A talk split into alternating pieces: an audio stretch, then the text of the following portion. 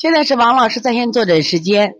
说王老师晚上好，我家孩子近三个月啊，因为老人在带，一直有积食症状，每个月都会发烧一次，每次三到四天，每次喉咙也发炎。最近两个月，在他一次病程中，每次退烧后到第二次发烧这段时间，后背一直在出汗，昨天晚上一个晚上都在出汗，这种情况该怎么办？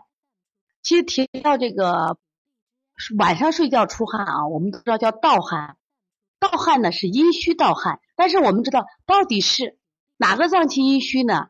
大家都知道，中医讲汗为心之液，应该是心阴虚，心火太旺引起来的。但是心火太旺引起来的，你看这个孩子呢，还有一个症状是什么呀？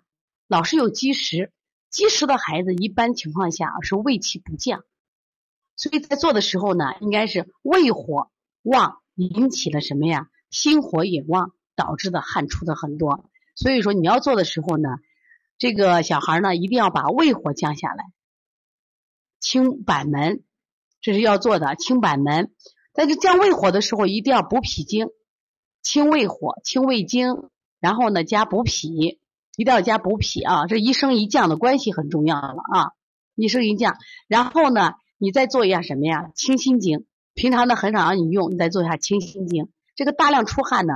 对孩子的心脏是个损害，因为越出汗，等于是我们吃的水谷精微变的这个汗，最后都损失了，孩子会更弱。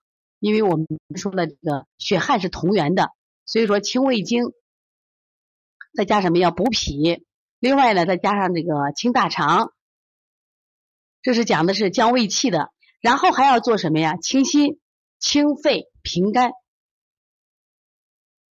如果你这孩子积食如果正的话，你第一个穴位再加个推六腑，如果积食不重的话，那你推清大肠、清胃经就足够了啊。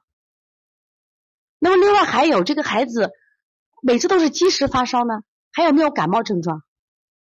如果你的孩子因为老积食、脾胃虚弱的话，他也会经常因脾胃积滞引起什么呀发烧？那这个时候呢，你加强脾胃的调理，你做一下揉中脘、足三里加正捏脊。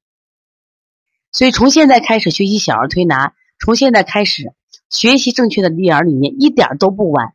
也希望我们今天听课的妈妈能把我们所有的知识，通过自己的学习，通过自己的分享，让更多的妈妈了解，走进邦尼康小儿推拿，走进邦尼康的课堂，让我们获得正确的育儿理念。小小问号，举手报告，和礼貌说声老师好。